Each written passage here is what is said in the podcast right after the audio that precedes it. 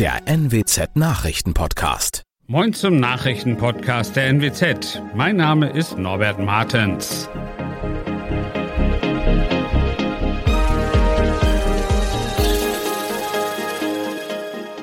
Und das sind unsere regionalen Nachrichten. Die EWE e erhöht zum Juli wieder deutlich die Gaspreise. Landwirte in Niedersachsen fürchten wegen der Trockenheit um ihre Ernte und ein Autofahrer wird bei einem Zusammenstoß mit einem Pony in Hatten schwer verletzt. Die EWE e wird den Gaspreis erneut deutlich anheben. Für Kunden in der Grund- und Ersatzversorgung steigt der Preis zum 1. Juli um knapp 30 Prozent. Das hat das Oldenburger Energieunternehmen am Dienstag mitgeteilt. Rund 100.000 Kunden sind davon betroffen. Nach EWE-Berechnungen bedeutet dies für einen Durchschnittshaushalt mit einem Gasverbrauch von etwa 20.000 Kilowattstunden Mehrkosten von knapp 52 Euro im Monat. Konkret zahlen Kunden in der Grund- und Ersatzversorgung den Angaben zufolge ab 1. Juli 13,17 Cent pro Kilowattstunde. Das sind 3,11 Cent mehr. Die EWE e hatte erst zum 1. April den Gaspreis kräftig erhöht. Rechne man die beiden Erhöhungen zusammen, liege der Preis laut EWE e künftig um knapp 62 Prozent höher als im Vorjahr. Grund für die Preiserhöhungen sind die gestiegenen Beschaffungskosten. Es ist sehr trocken in Niedersachsen und deshalb befürchten viele Landwirte schlechtere Ernten. Wenn jetzt nicht bald Regen in ergiebiger Menge kommt, wird es zu starken Ertragsminderungen kommen. Das sagte der Vorsitzende des Pflanzenbauausschusses beim Landvolk Niedersachsen, Karl Friedrich Meyer, am Montag. Die bisherigen Niederschläge in diesem Jahr hätten zwar für einen guten Start der Pflanzen gesorgt, seien aber zu wenig gewesen und nun aufgebraucht. In einigen Gegenden müssen Felder schon künstlich bewässert werden. Die derzeitige Trockenheit setzt auch den Wäldern zu. Niedersachsens Agrarministerin Barbara Orte-Kienast warnte am Dienstag vor Waldbrandgefahr und rief Waldbesucher zur Vorsicht auf. Bei einem Unfall mit einem Pony ist ein Mann in Hatten am Montagabend schwer verletzt worden. Das Tier starb bei dem Unfall. Dies teilte die Polizei am Dienstag mit. Das Pony wurde von einer 37 Jahre alten Frau aus Oldenburg geführt und riss sich los. Das Tier lief auf die Fahrbahn des Hatterweges und wurde von dem Auto eines 45 Jahre alten Mannes aus der Gemeinde Hatten erfasst. Der 45-Jährige erlitt schwere Verletzungen und wurde mit einem Rettungswagen in ein Krankenhaus gebracht. Das Pony ist noch am Unfallort verendet. Das waren unsere Nachrichten aus der Region. Weitere aktuelle News aus dem Nordwesten finden Sie wie immer auf NWZ Online. Und Aktuelles aus Deutschland und der Welt hören Sie jetzt von unseren Kollegen aus Berlin. Vielen Dank und einen schönen guten Morgen. Ich bin Nicole Markwald. Das sind heute unsere Themen aus Deutschland und der Welt. Der Besuch von Außenministerin Annalena Baerbock in der Ukraine. Die EU-Kommission stellt Pläne gegen die Verbreitung von Kinderpornografie im Internet vor. Und ein fast normaler Sommer im Jahr 3 der Pandemie? Außenministerin Annalena Baerbock ist nach Kiew gereist. Es ist der erste Besuch eines deutschen Kabinettsmitglieds dort seit Beginn des Ukraine-Krieges. Baerbock hat unter anderem die zerstörten Kiewer Vororte Bucha und Irpin besucht und sie hat die Wiedereröffnung der deutschen Botschaft in Kiew angekündigt. Eine Frage bleibt aber, wann reist Kanzler Olaf Scholz nach Kiew? Zoe Tasovali berichtet, bei ihrer Reise in die Ukraine hat Baerbock ihren ukrainischen Amtskollegen Kuleba getroffen. Dabei hat sie weitere Zusagen gemacht. Wie sehen die denn aus? Es ging dabei vor allem auch um die Zukunft der Ukraine. Viele Städte sind ja völlig zerstört. Deutschland will deshalb beim Wiederaufbau helfen und auch dabei, das Land von russischen Minen zu befreien. Wir werden die europäische freie Ukraine weiter unterstützen, und zwar nicht nur heute, sondern langfristig. Baerbock sagte außerdem, dass die Bundesregierung aktuell mit deutschen Unternehmen daran arbeitet, dass die Ukraine hochmoderne Systeme bekommt, um ihre Städte auch vor künftigen Angriffen schützen zu können. Auch Thema bei diesem Treffen war eine mögliche EU-Mitgliedschaft der Ukraine. Die Chancen auf eine Vollmitgliedschaft, die sehen nicht so gut aus, aber für eine Teilmitgliedschaft. Was meint Baerbock damit? Für Baerbock ist ja zunächst völlig klar, die Ukraine ist ein fester Teil Europas. Eine Abkürzung darf es trotzdem nicht geben, sagt sie. Eine EU-Vollmitgliedschaft wird Zeit brauchen. Aber es kann ja trotzdem Alternativen geben, findet die Außenministerin. Wie jetzt aber genau eine Teilmitgliedschaft oder wie auch immer man das nennen möchte, aussehen könnte, sagte sie nicht. Die deutsche Außenministerin hat bei ihrem Besuch in Kiew auch angekündigt, die deutsche Botschaft dort wieder zu eröffnen. Gehen jetzt also alle Mitarbeiter zurück? Nein, zumindest noch nicht sofort. Die Botschaft nimmt ihren Betrieb zunächst eingeschränkt wieder auf. Viele entsandte Mitarbeiter waren ja Ende Februar, als der Krieg losging, nach Polen gereist und hatten teils von dort und teils von Berlin aus weitergearbeitet. Jetzt sollen sie nach und nach wieder zurück nach Kiew. Tatsächlich ist Deutschland eines der letzten westlichen Länder, das die Wiedereröffnung seiner Botschaft dort ankündigt. Die USA und Kanada hatten das ja schon gemacht. Auf dem Programm stand auch der Austausch mit dem ukrainischen Präsidenten Zelensky. Worüber haben die beiden gesprochen? Wie war die Stimmung? Naja, Zelensky hat sich bei ihr erstmal für die Unterstützung bedankt. Er sagte wörtlich, es sei von großem Wert für die Ukraine, dass sich Deutschland solidarisch mit dem Volk zeige.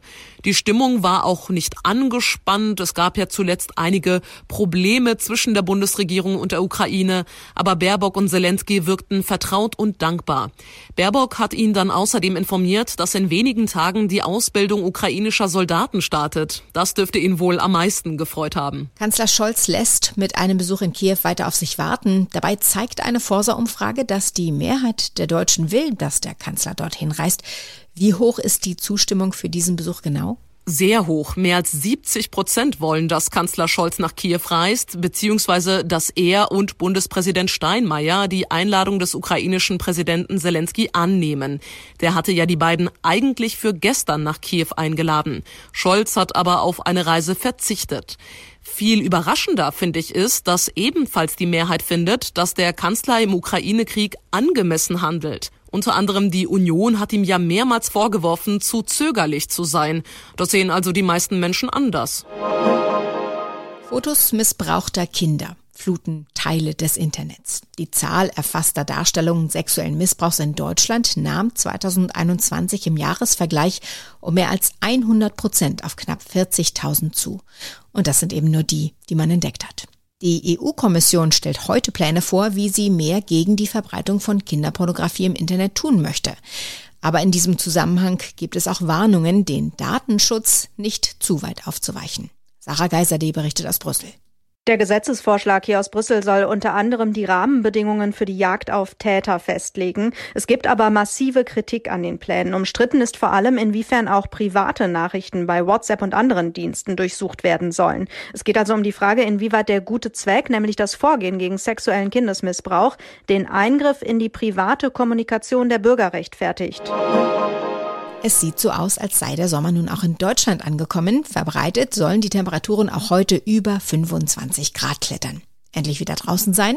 Sorgen um die Corona-Pandemie sind dabei geringer als in den vergangenen beiden Jahren. Wie läuft denn dieser fast normale Sommer in anderen Ländern? Wir fragen nach bei unseren Korrespondenten. Los geht's mit Dorothea Finkbeiner in Paris. Hier in Frankreich konzentriert man sich jetzt wieder auf die wirklich wichtigen Fragen. Sollen wir lieber in eines der neu eröffneten Bistros oder zum Open-Air-Konzert? Welcher Maître Glacier macht das beste Eis? Und jetzt, wo eine Hitzewelle mit rund 30 Grad ansteht, wo kann man seinen Kaffee im Schatten trinken? Genau dazu gibt es sogar eine neue Website, die zeigt, auf welche Tische gerade die Sonne scheint. Leider sind die Terrassen aber oft kleiner als im Corona-Vorjahr, wo sie teils bis weit in die Straße hineinreichen durften. Und man findet schwere Plätze, denn die Touristen sind geballt zurück. Und wie fühlt sich der Sommer 2022 in Griechenland an? Takis Safos berichtet aus Athen. Die Menschen sind begeistert. Keine Impfbescheinigungen mehr vorzeigen, keine Maske tragen, Reisen ohne Grenzen. Was wir nämlich hier erlebt haben, war schwer belastend. Das Wetter war zwar toll, die Sonne schien im Winter und man konnte schon im März schwimmen, aber solange die Maßnahmen gegen die Ausbreitung des Coronavirus galten, konnte man nicht außerhalb der Region reisen, wo man gerade lebt.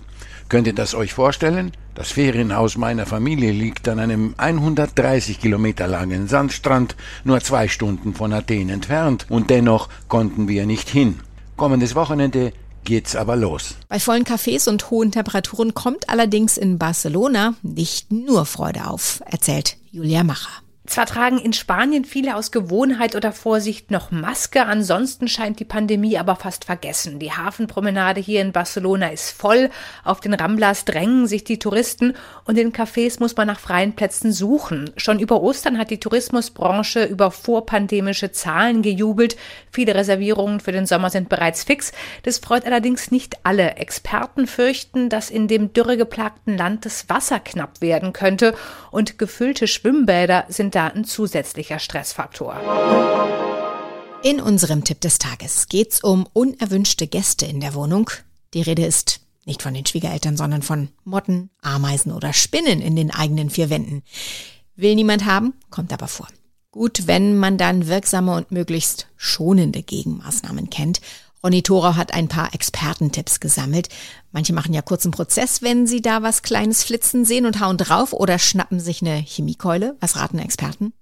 Ja, eher nicht zu Chemiekeulen, weil Insektensprays sind nicht ungefährlich. Die können zum Beispiel tödlich für die eigenen Haustiere sein oder auch uns Menschen gesundheitlich schaden, weil sie bei uns teilweise zum Beispiel wie Nervengift wirken.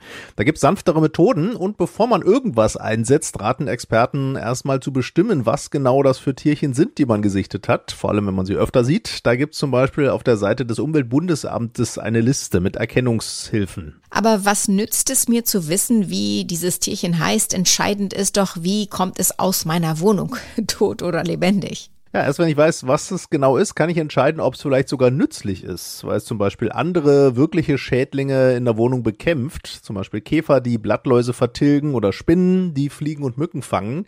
Zweitens steht auf der Liste genau, gegen welche Schädlinge welches Mittel hilft und vor allem, wenn ich so ein Krabbeltier immer gleich totklatsche, dann erwische ich zwar dieses einzelne Exemplar, wenn überhaupt, aber ich tue ja nichts gegen den Weg, auf dem es reingekommen ist und oft kommen dann immer weitere. Was sind denn beliebte Zugänge?